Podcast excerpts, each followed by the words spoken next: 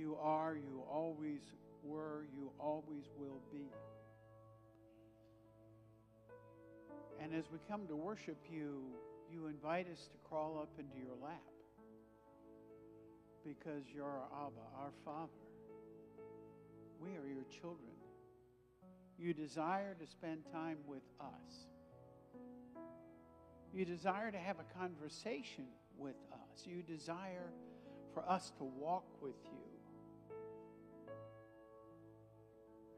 so that you can share your wisdom and knowledge and, more importantly, your love for us, to us. We're not worthy of that, but we're grateful for that even though we spend so little time doing it. We do come before you today because we are a needy people. We cry out for our brothers and sisters in Burkina Faso in the midst of the troubles there that are resulting in the killing of brothers and sisters. We pray for the work that's going on in the Ukraine by our brothers from Romania. And we thank you for their meeting the needs of the people and sharing Jesus Christ. We lift up the unknown churches in Florida and Carolinas that are damaged but reaching out to those within their congregations and communities in the name of Jesus, showing your love for your people. And Lord, we lift up our needs within our body. Those that are sick, that they need healing and encouragement. Those whose conditions cause them to watch us on the internet because they just can't come to church. We pray that you would be with them today. We pray for those that are grieving, realizing our hope is in meeting again in your presence in heaven. Lord, we pray for our church and its ministry, not that we be just coming together on Sunday, but sharing the word and the name of Jesus Christ throughout our week and our lives, that He would be seen in us because we are your people. We pray that you would touch our hearts, focus them on you, be with us now in this sermon that follows. In Christ's name we pray. Amen.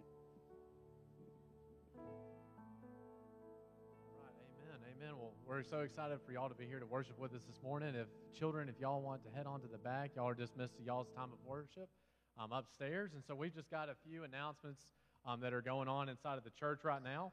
Um, and so one of those is our child dedications and baptisms that are coming up. And so we've got a child dedication coming up on October the 16th, um, but then also on November the 6th. We've got a lot of babies, if y'all have seen um, around us, which is super exciting. And so we've got multiple dates. And so if that is something that you are interested in, um, and just dedicating your child um, to the Lord, then we've got some of those dates available for us. And um, me and Carson and Amelia are going to be in the October 16th one. And so we're super excited about that. But then we've also got baptisms coming up on October the 23rd. And so um, that's just an exciting time in our church with just young babies, um, with us having new believers that are wanting to follow in baptism. Um, but then we've also got this, our 50 days of prayer. Um, and so I hope that y'all have all gotten a copy of this. We uh, kicked off last week um, this 50 days of prayer that is leading up to our um, church's 50th anniversary. And so if you do not have one of these and would like one, uh, we've got them in the back. And so it's just a prayer guide. And so um, we've been praying through uh, God's, uh, for God's movement inside of our church, for growing in worship. And if you grab yours today and start this week, we're going to start praying for our children. Um, and so we just would ask you guys just to grab one of these and just be taking some time every day just to be praying for our church as we're just leading up to this 50th anniversary. And just, we just want to remember God's faithfulness to us. And so we're just wanting to pray through every single aspect um, of, our, of our church and just all the different ministries that we have. Um, tonight, our, our children are meeting from 5:30 to 7:30. Um, our youth will not be, and I need some extra prayers from y'all because we are taking our kids camping this afternoon um, and tonight, and then coming back tomorrow uh, at lunch. And so, if y'all would please be praying for us, it's going to be a lot of fun, um, and we just love it because it's a great opportunity to just get the kids away from all the other distractions and just to be out in the woods, and that's my favorite place to be, uh, and just open up the Word and just to spend time with them. Um, we also have our uh, life groups that'll be meeting, um, and so uh, we also have our kids' Christmas program. And so, if you have a child that would be interested in that, we have signups for that, and rehearsals are at 6 p.m. on Wednesday. And we also have our, I believe it's our Christmas choir also starting at 6 p.m. this Wednesday. And so they're doing this on purpose. So if you have a child that wants to be in the Christmas program and you also want to be in the choir, then y'all can do both. Um, but if we do have any kids that are here, um, it's kind of expected for them to be joining in with it also. And so we have multiple roles um, for them to be a part of, and it's just going to be awesome. I'm super excited for it. Um, and so we've been talking a lot about life groups uh, the last few weeks. We had Mark Higgins up here um, to kind of explain a little bit about it. And I just wanted to give y'all a little bit of, of my story with it. Me and um, Carson uh, joined a life group when we first got here, and we were meeting on Sunday mornings. And it's just awesome. Um, I don't know about y'all, but during the week, you can get kind of beat up, and, and life can get really hard. And one of the just something that brings me life is our life group on Sunday mornings, just where I get to meet with a bunch of other believers and just get to talk about our week, get to open up the Word, and um, and just talk about the encouragement that we have in Christ. And so, if you're not involved in a life group, I would just strongly encourage you to do it. I mean, it's just life is so much better when we're doing it in community. And so, if you're doing it by yourself, it's probably hard right now, and we're struggling. And so, we need other believers to come alongside us and just to encourage us and point us to Christ. And so, speaking of my life group, we joined it with John and Liz Joyce. And John um, is an elder here um, and a missionary, and he is coming to give us the word today. Um, and so, John, you come on up and share what the Lord has laid on your heart, buddy. Thank you.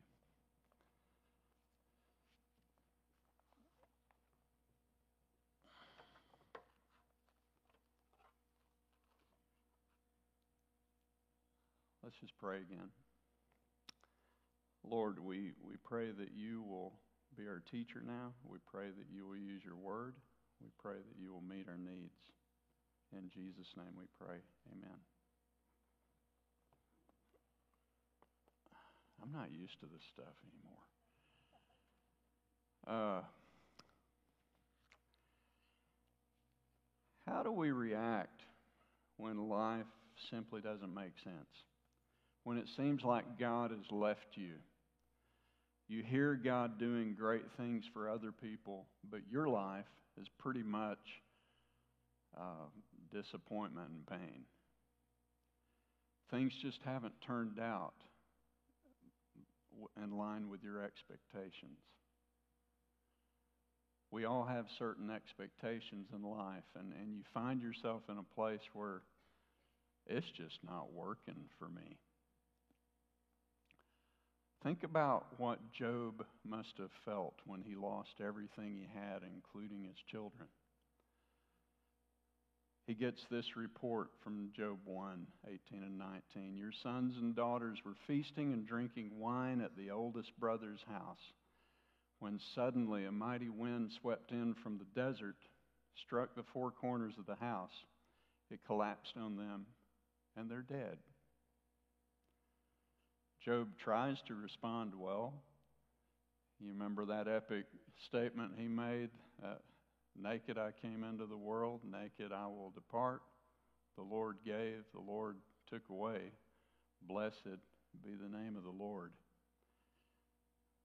I'd say that's a pretty good response. And while he's trying to deal with what he's dealing with, uh, he gets help from his wife. Job 2 7. Scriptures say So Satan went out from the presence of the Lord and afflicted Job with painful sores from the soles of his feet to the crown of his head. And then Job took a piece of broken pottery and was scraping himself with it as he sat among the ashes. And his beautiful wife says to him, Why are you still maintaining your integrity? Curse God and die. Another way she could have said that was, dude, give it up. Your faith is wasted. God ain't around here anymore.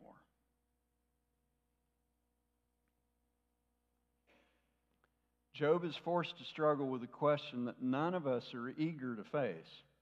On the worst day of my life, when everything I treasure has been taken away from me, can I trust God? Sometimes life is just really complicated.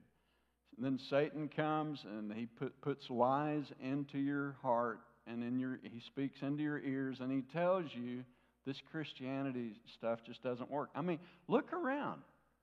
Look at local churches. You know, Christians seem to have just as many problems and hang-ups as non-Christians. And he, and he just piles on. Friends, discouragement in the body of Christ is much more prevalent than we would care to admit. And on top of that, the Bible tells us that we have an enemy. Satan wants to destroy your trust in God. If you're a believer, the evil one cannot touch you, according to 1 John. But still, if you lay down your armor, he can do a number on how you view God. He wants to destroy the unity in the body of Christ. He wants to separate you from every Christian friend you have. And ultimately,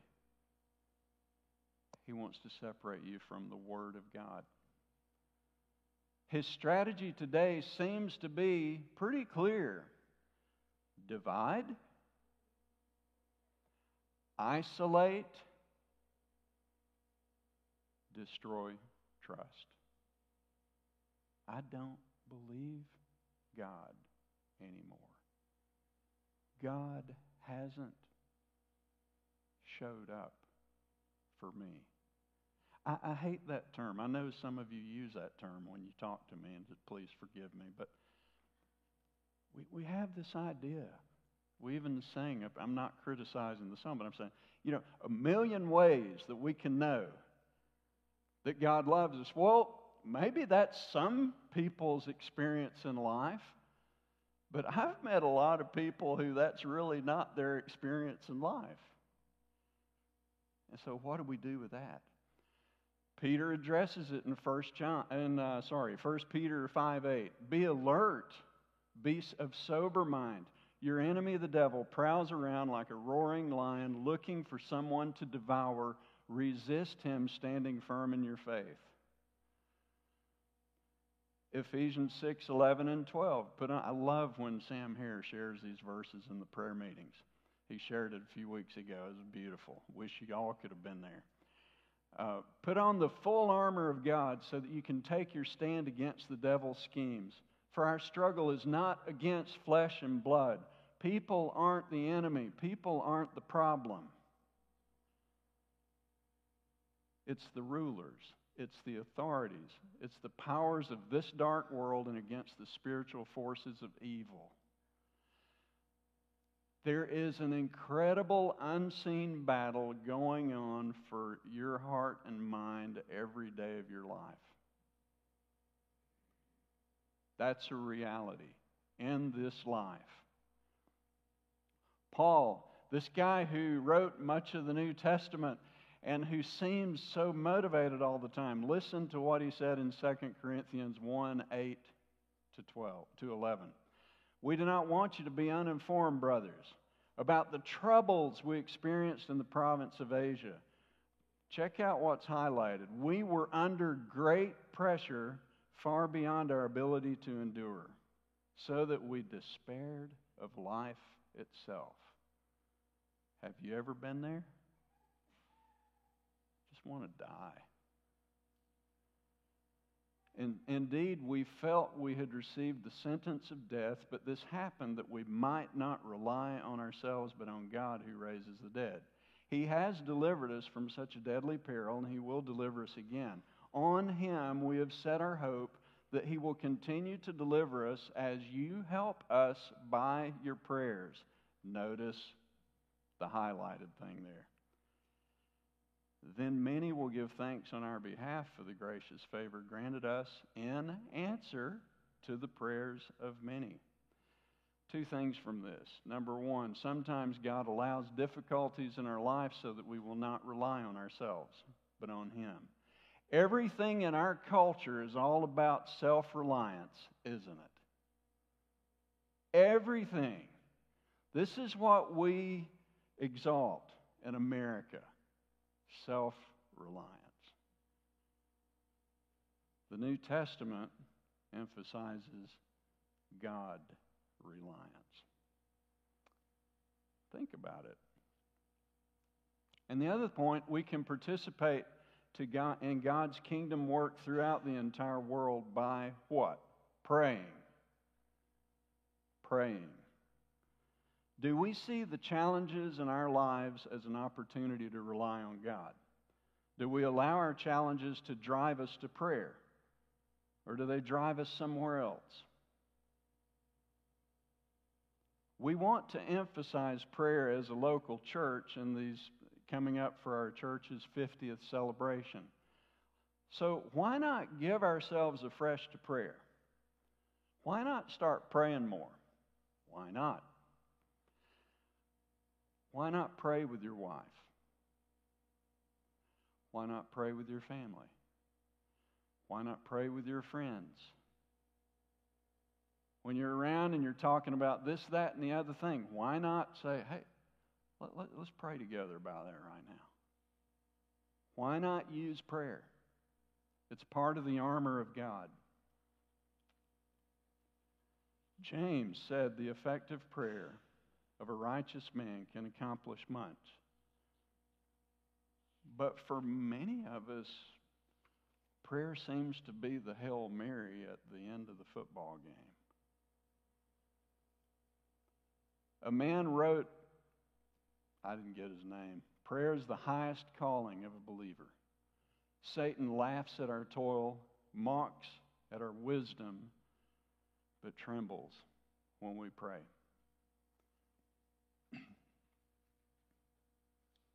Are you a praying follower of Jesus? Do you pray? Let's switch directions here. For most of the last 34 years, Liz and I have been um, having trouble with my notes here.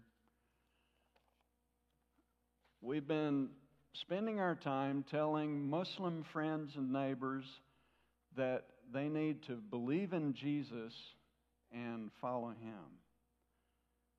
We've known that as we tell our friends these things, if they, if they listen to us, they will have peace with God, but they won't have a lot of peace in their social life. We knew that their lives would become more difficult and challenging the minute they showed any interest in the Jesus way. To follow Jesus literally meant they risked being cut off from their family and, and friends who had supported them all their life. Life is already tough in one of the 10 poorest countries on the planet. That's a given. But for our friends, following Jesus only made life on this earth more complicated. Just think about it. They were called names such as dogs, infidels, traitors to their community. Our friends were always plagued by, by three primary questions, which most of us never even face as we decide whether we're going to follow Jesus or not. First question If I follow Jesus, who will marry me?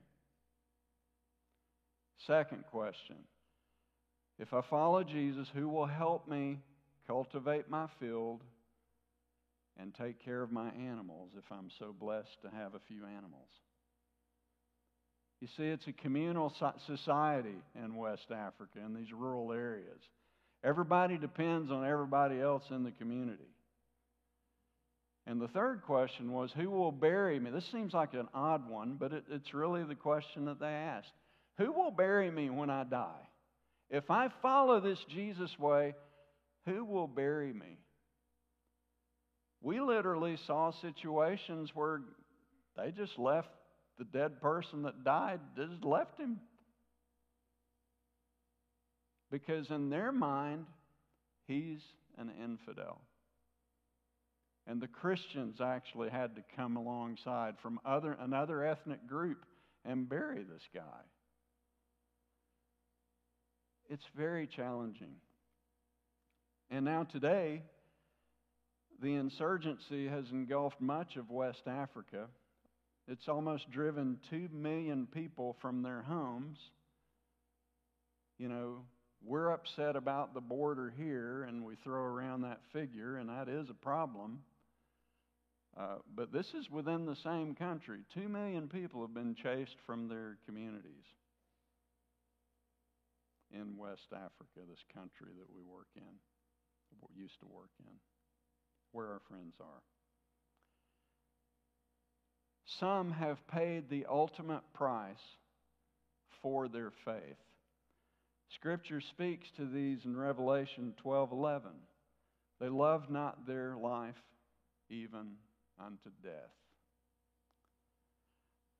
I think of Dr. Elliot, who has spent the last six years in captivity. I'm running around here with you guys, enjoying the good life. He's been separated, he's in his 80s now, separated from his wife, separated from his adult children. How do you deal with that? I think of another friend, Bob. Larry met him. Dave has met him, Dave and Jolie. This guy was shot in front of his, his family, middle of the night. Think of a young friend that we were able to help teach the word. He dies at the ripe old age of 30. How would you like to be taken out at age 30? You got your whole life ahead of you. You're doing kids' ministry, teaching kids in a Muslim village how to memorize gospel verses, giving these kids a chance to hear the kingdom of God. And at age 30, you get shot.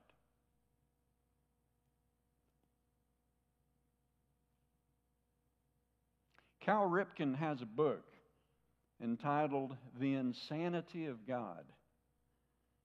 I think it's safe to say that if one lives in a majority Muslim community in West Africa, it almost takes a little bit of insanity to follow Jesus. It seems from an earthly perspective that if our friends follow Jesus, their earthly life will not become better. On the contrary, it becomes harder. So, what about us here in Dalton? What about you? What about me?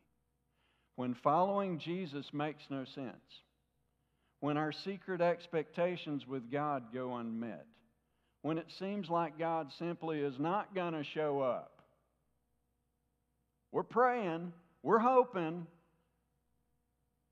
He never shows up. And your relationships are in shambles. What do you do? 2 Corinthians 5 7. For we walk by faith, not by sight. We walk by faith, not by sight. In the book of Colossians, Paul also says a similar thing. He says, Just as you have received Christ Jesus the Lord, so walk in him.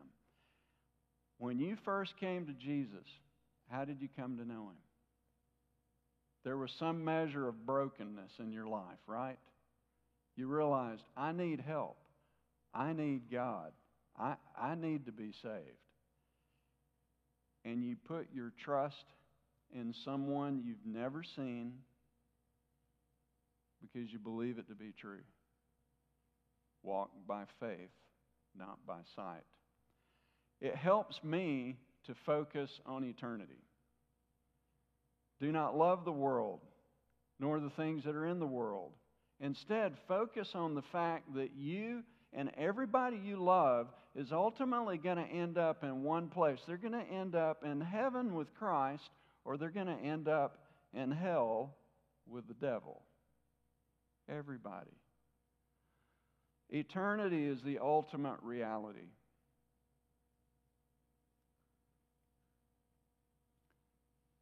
Jesus went, you know, he talked more about hell than he talked about heaven. And when he talked about hell, one of the things he said, I, I can't get this out of my mind. He said, It's a place where their worm does not die and their fire is not quenched. Lovely, eh?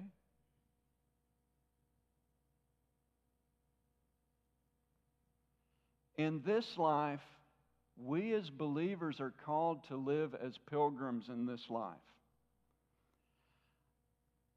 Our experience in this life, what we experience, is not the ultimate reality. Heaven and hell are the ultimate reality. This life, this life that's so important to me and you, it's kind of like one of the, you know, we got this beautiful new thing here, this flooring, and you know, you take one of these little planks here, it's kind of big planks. You take a plank and then you look at all the others. That's 70 years in this life. The ultimate reality is what's coming up.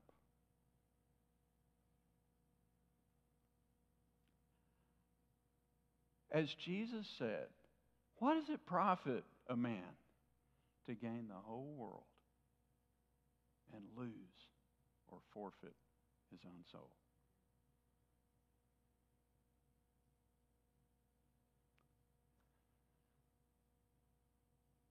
Second Corinthians 4 17 and 18 adds more to this. For our light, now, okay, this is the Apostle Paul talking. This is a guy who was stoned for his faith. He was chased. He was hated by half the population, it seems like. He had a rough life, to say the least. But he describes it. He says, Our light and momentary troubles are achieving for us an eternal glory that far outweighs them all. So we fix our eyes not on what is seen, but on what is unseen, because what is seen is temporary but what is unseen is eternal. And yet, in this life, this culture screams at us that the ultimate reality is now. It's what you're feeling now. This is what tempts us away from Jesus. The beautiful things in this world.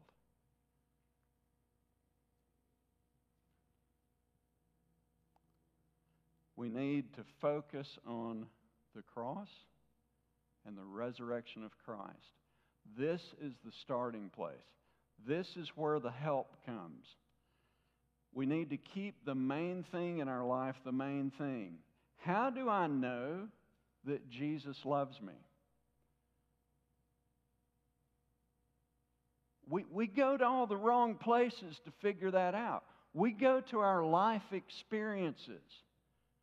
We go to other believers. We go to the church. We go wherever. And, and, and then we, we, we look at that and we say, well, yeah, yeah, okay, yeah, that, I can see God loves me. Some of us, like me, can point to those experiences. But even those wonderful experiences can fade. Even those, the most wonderful Christian, the greatest hero that you have can change. Those of you that are older have kind of noticed that. Every relationship that you have with another human being in this life can change. That person can change. What do you do then?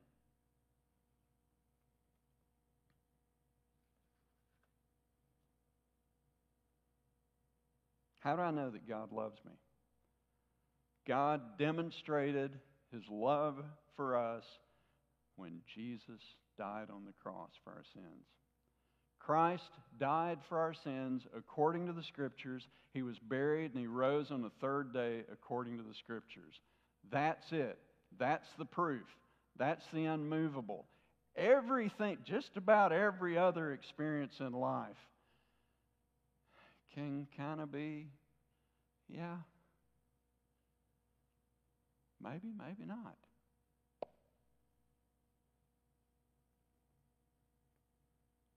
Keep the main thing the main thing. The resurrection of Christ is the only safe place. Every other experience that you and I experience in life can be sinking sand. It can be a facade. It can change. Fathers, do, do you plant verses like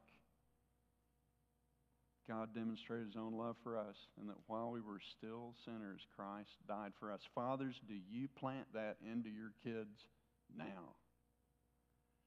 I went over this with our children over and over again.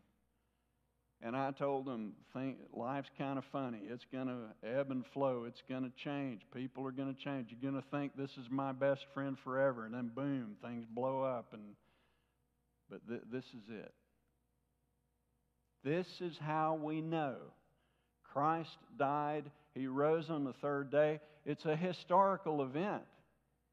It is the truth. Everything else can change. Fathers, plant now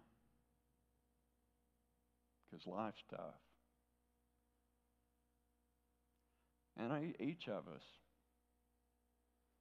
we, we talk about easy things. We talk about how the Georgia Bulldogs did yesterday. We talk about how baseball's going. We can, we, we, can, we can spend our lives, we talk with people about so many easy, safe things. But I beg you, are you finding some point? We want you to love people well, but in your love, in your acceptance, in your gentleness, at some point, you need to be sharing the actual gospel, what Jesus did on the cross and his resurrection on the third day. You got to get to that with your friends and loved ones at some point. I'm not saying beat them over the head with it, but are you getting there with somebody? Are you actually sharing the gospel with another living, breathing human being? It can be a child, it can be an adult, it, well, I don't care. But do you land the plane with somebody? When, when, when that's the focal point of your life, I, I, I know people that, you know, Georgia football is the focal point of their life. It's obvious. What's the focal point of your life? My life.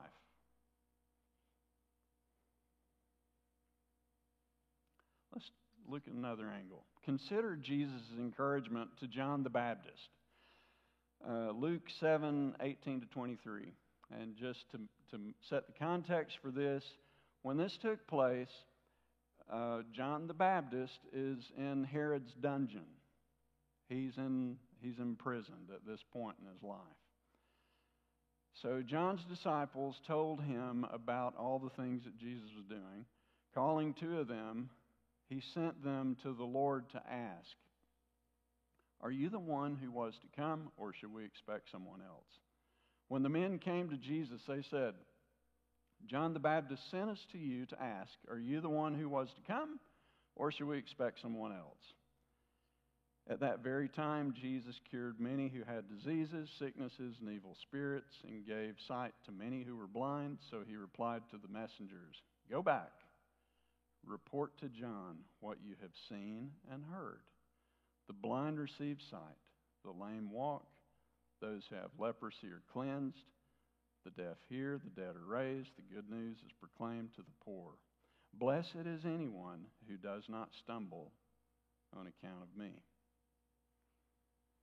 Doesn't this sound like a funny question for John the Baptist to be asking at the end of his life? He's basically asking, Jesus, are you really the Messiah? Are you really the one who was to come? Or should we be looking for somebody else? Because my life ain't turning out the way I thought it would.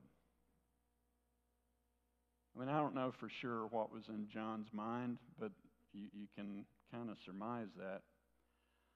This is John the Baptist who's asking this question, folks. I mean, John the Baptist was a dude. In the beginning of his ministry, do you remember when uh, Jesus, you know, people were coming to be baptized? And he's the one that called them out and said, You brood of vipers, who told you to flee the, the coming wrath? I mean, John the Baptist, he was, he had no trouble calling people out. And it's John the Baptist who said to Jesus when he saw Jesus coming, Behold, the Lamb of God who takes away the sins of the world. Don't you think he had it? And, and, yet, here he is at the end of his life. Folks, all I'm saying is suffering can do a number on anybody's heart. Suffering can do a number on anybody's trust in God. Even John the Baptist, at the end of his life, alone in Herod's dungeon, struggled with discouragement, doubt. Are you the one who was to come? Are, is, is it really? And Jesus gives a simple Sunday school answer. I mean, look at it. Go back and report to John what you've seen and heard. Tell John to think about what I've been doing and trust me. The things Jesus has been doing were predicted in the book of Isaiah, which had came hundreds of years before this time. And so he's basically saying, look at the promises in the Word and trust me. Blessed is the one who does not stumble on account of me. I can hear people now. John, that's that's trite. That's too yeah, no. That's that's too that's too that's too, too, too. This is what Jesus told the guys to tell John. And this was pre cross, friends. Jesus hadn't died yet. But he knew, John the Baptist knew this is the Messiah. At one point, at least, he knew it. And then he's struggling near the end. Wow. And guess how the story ends? Sometime after he gets the message, John the Baptist's head is cut off. Hallelujah. His head was delivered on a platter to this young, immoral lady who did the dance. And, it was pre- and then she presented John's head to her immoral mother. And that's the way John the Baptist exits this life. Seems insane. Seems like the bad guys win and the good guys lose. Another angle. Consider how Jesus allowed his disciples to encounter challenging circumstances, situations where they were just put on the spot, situations which were incredibly challenging, incredibly awkward. Consider the feeding of the 5,000 in Matthew 14. You know the story. Basically, there's 5,000 plus people. They're listening to Jesus teach. And the disciples come up to Jesus and say, Hey, we got to send these folks home. Let, send them home. Let them get something to eat. It's getting dark. And Jesus said, You give them something to eat. What if you were there?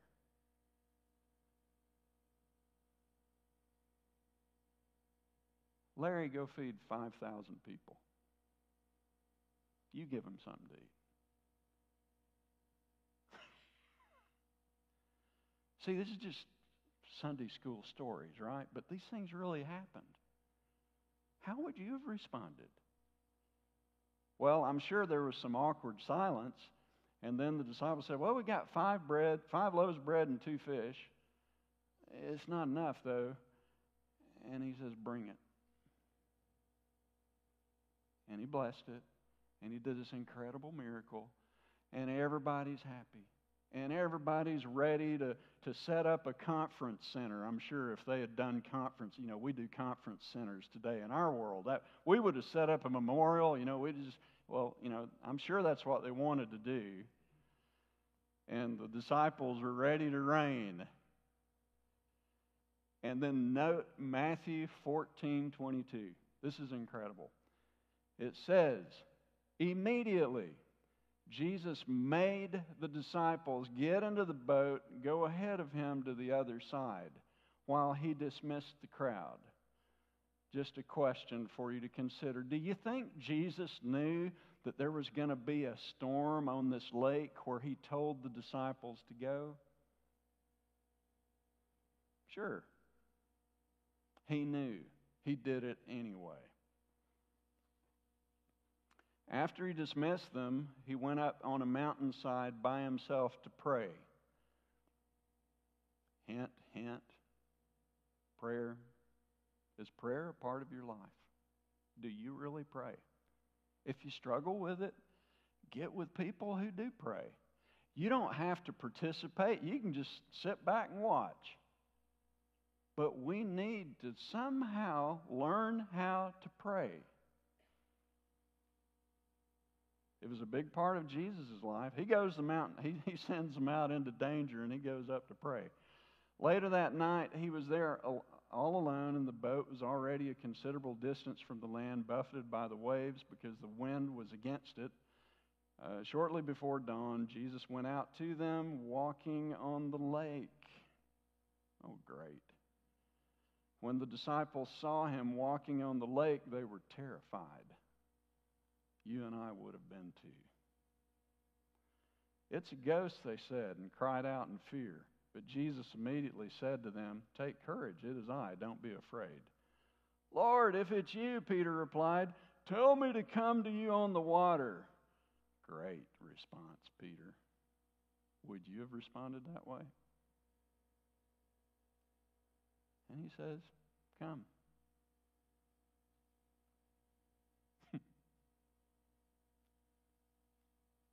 Peter got out of the boat, folks. He got out of the boat. He walked on the water, came toward Jesus. But when he saw the wind, he was afraid and beginning to sink, cried out, Lord, save me. Immediately, Jesus reached out his hand and caught him. You of little faith, he said, why did you doubt? Apparently, somebody correct me if I'm wrong, in all of recorded history, only two men have ever walked on the water Jesus and good old Pete. I would say Pete did pretty well. I mean, again, just turn it around. If Jesus were to tell you today you're on a boat and there's a storm and all hell's breaking loose, and he says, Come to me.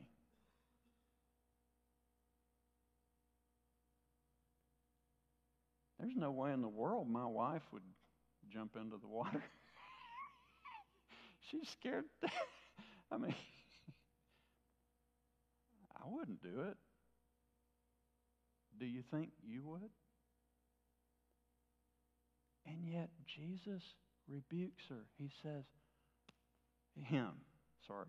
He says, Why did you doubt? Why didn't you trust me?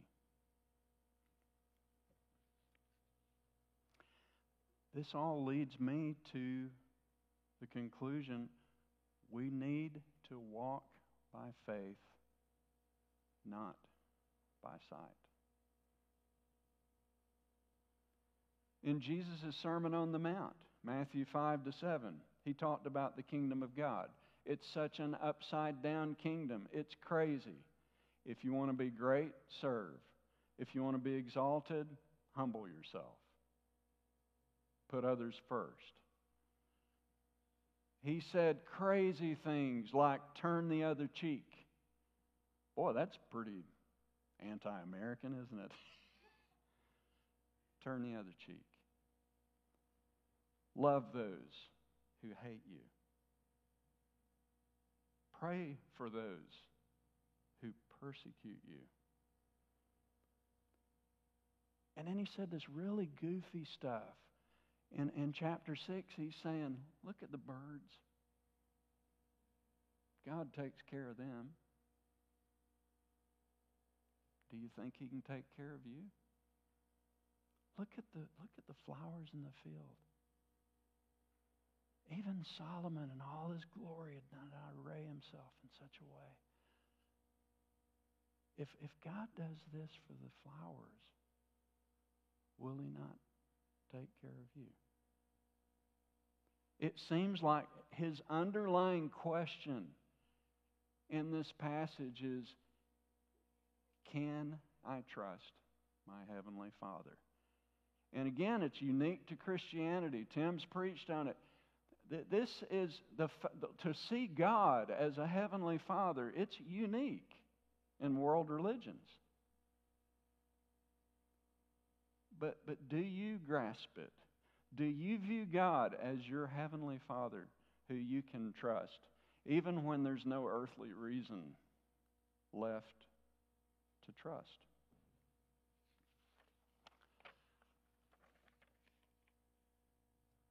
The, the year was 1989. Uh, Liz and I had been married for a little over a year. Micah was about three months old. We'd set up our home on the backside of the Sahara Desert. The nearest telephone, post office, and gas station was a two hour drive. And no, we didn't have cell phones.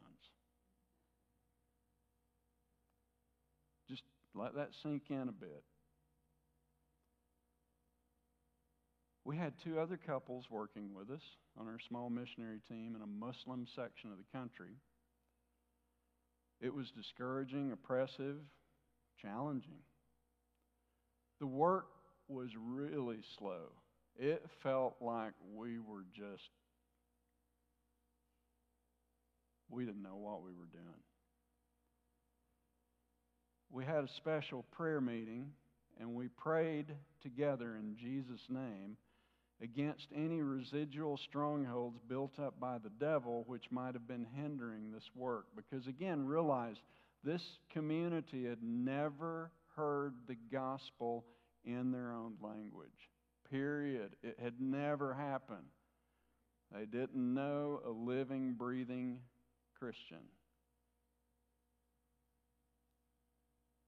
Within a few days of that prayer meeting, all hell seemed to break loose. Our baby girl Micah was suffering from projectile vomiting like I've never seen before or since. It was horrible. Both of our co-workers were also struck down with serious medical challenges. We weathered that storm. It was traumatic, and then we resumed the work. And then Liz began to develop these really strange symptoms. And I won't go into it, but at the, at the end of the day, after about a month, we went over to Niamey, the, the capital in a neighboring country. And when the doctor examined Liz, uh, she was horrified and put her on a plane to Germany the very next day. Micah was still nursing, so she got to go along for the ride. Liz's internal organs were shutting down. Upon arrival in Germany, Liz handed Micah over to her mother and was admitted to a hospital. Micah needed to be bottle fed from day one to the next. You know, nursing was over for her, bless her heart. Uh, two weeks later, I flew to Germany to join my wife, who was still in the hospital. All of her organs were still enlarged.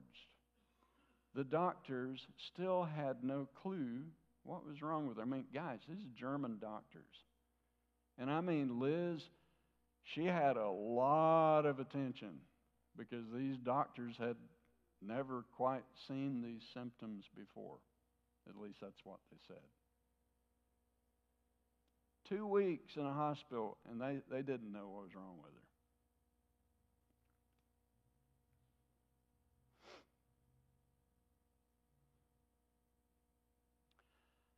I got there two weeks later, and when I saw the situation, I just kind of resigned myself. Hey, we're done.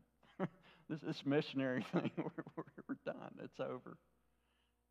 I was not going to make my wife go back to a place that had almost killed her.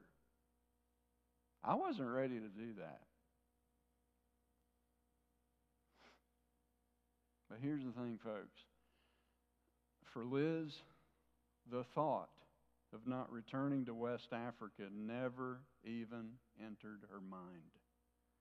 Her attitude was, and I'll quote on this if we quit now, we're simply giving in to the devil and to fear. Those people in West Africa need Jesus. We have the good news. We have we can do it. We need to go back.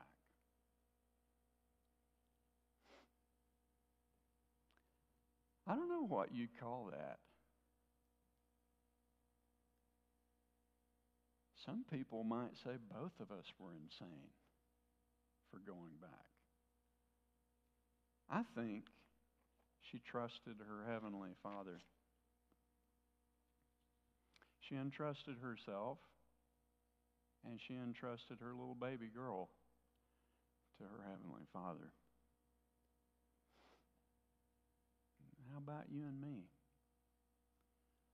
What risk is your faith walk with Christ leading you to take? What are you risking to follow Jesus? What relationships are you willing to risk? To be able to communicate with your friends that there is an eternal hell and we better run to Jesus or there ain't going to be any hope.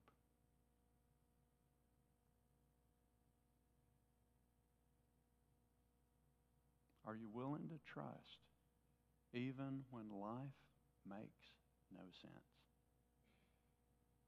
Even when it seems like utter stupidity? Will you trust your Heavenly Father? Consider Stephen's faith. We'll close with this. You know, Stephen could have made a good case before God that God had given him a raw deal in the ministry. Think about it. Paul lives and preaches throughout the whole book of Acts, even though in the beginning he's persecuting Christians.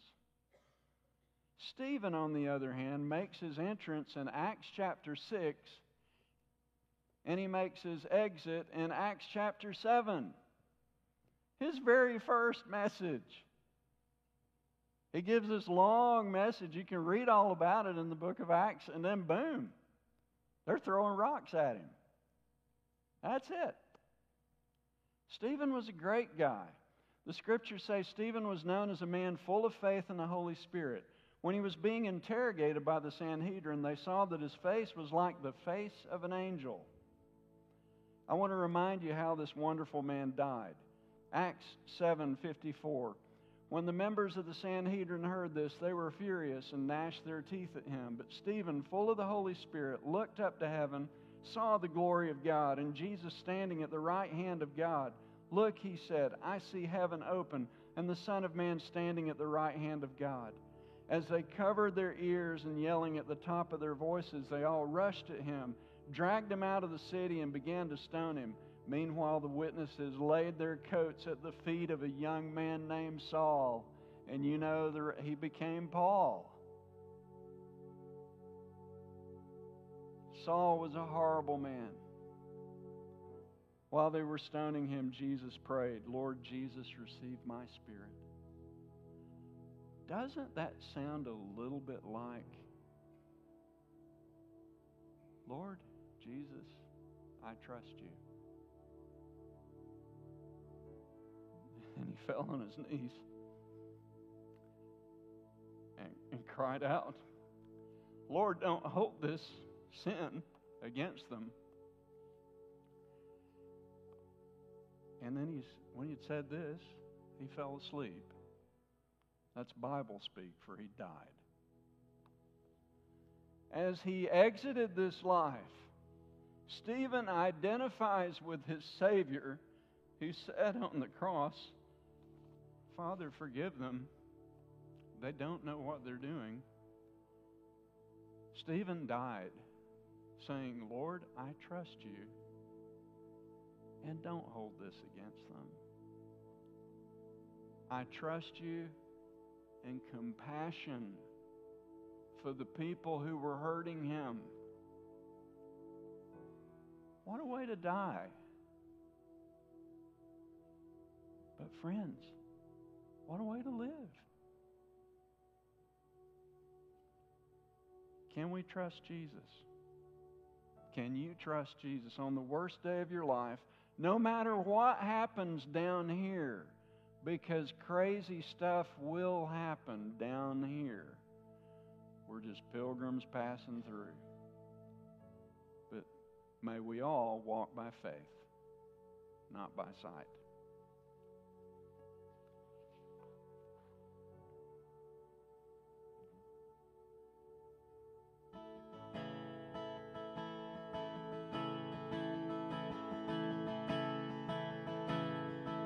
Up and sing.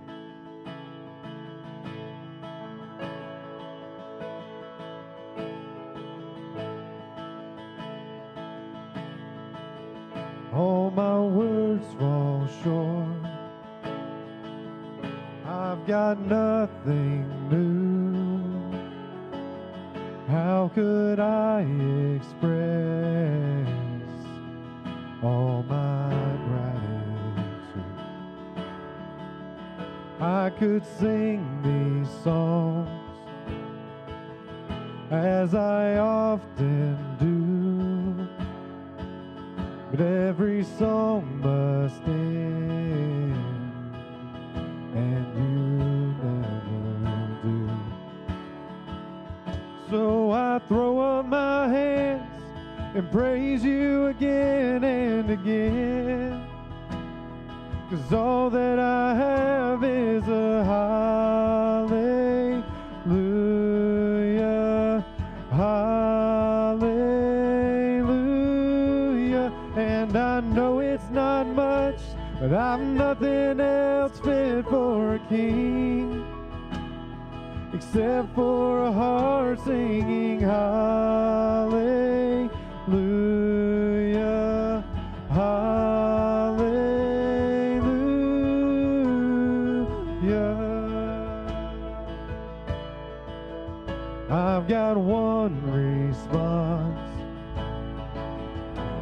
got just one move with my arms stretched wide. I will worship you. So I throw up my hands and praise you again and again. Cause all that I have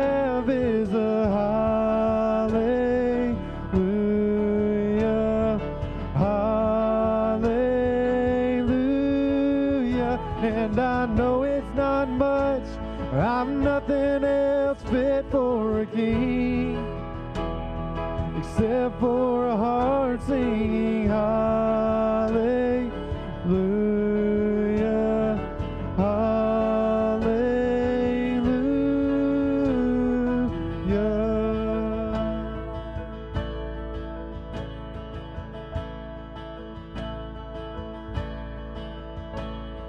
So come on, my soul. Don't you get shy on me, lift up your song. Cause you've got a lion inside of those lungs. Get up and praise the Lord. So come on, my soul. Oh, don't you get shy on me, lift up your song. Cause you've got a lion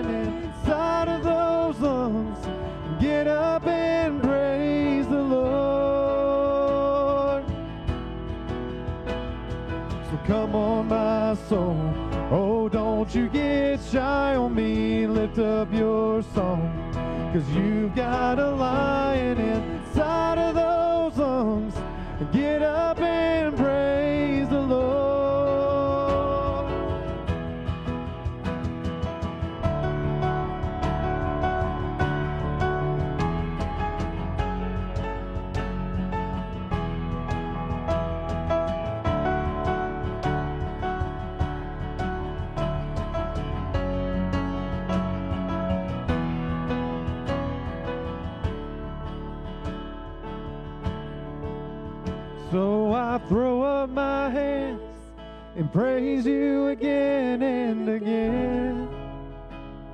Cause all that I have is a hallelujah,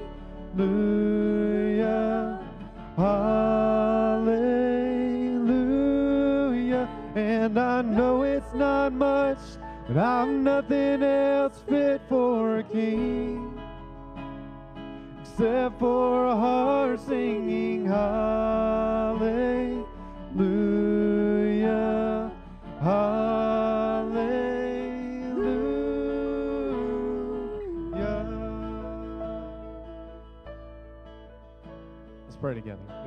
for this day. God, we just thank you so much for the word that, Bron- that John has brought to us, God. And we just pray, God, that you would just help us to live um, by faith and not by sight. God, that we just cling to the promises that you have for us. God, that we don't let life discourage us, that we don't let sin, Lord, our flesh, all these things take our eyes off of you, God, but that we just pursue you, um, Lord, with just everything that we have. God, we just I just pray, Lord, for all of us that, Lord, that you would just help us just to go where you call us. Lord, I thank you for John and for Liz that you, they went where you called them. Lord, for Stephen, he went where you called him. Lord, I thank you for our Savior that he went where you called him.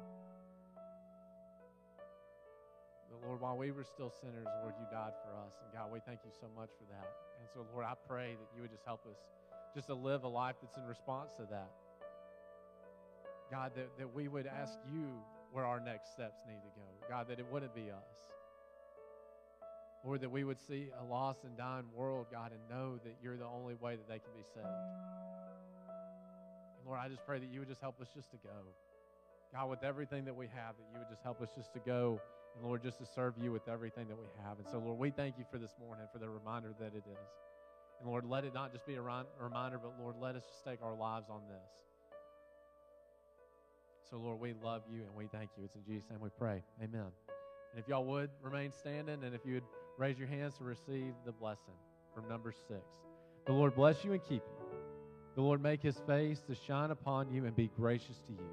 The Lord lift up his countenance upon you and give you peace. Amen. Go in peace. Thank y'all for worshiping with us.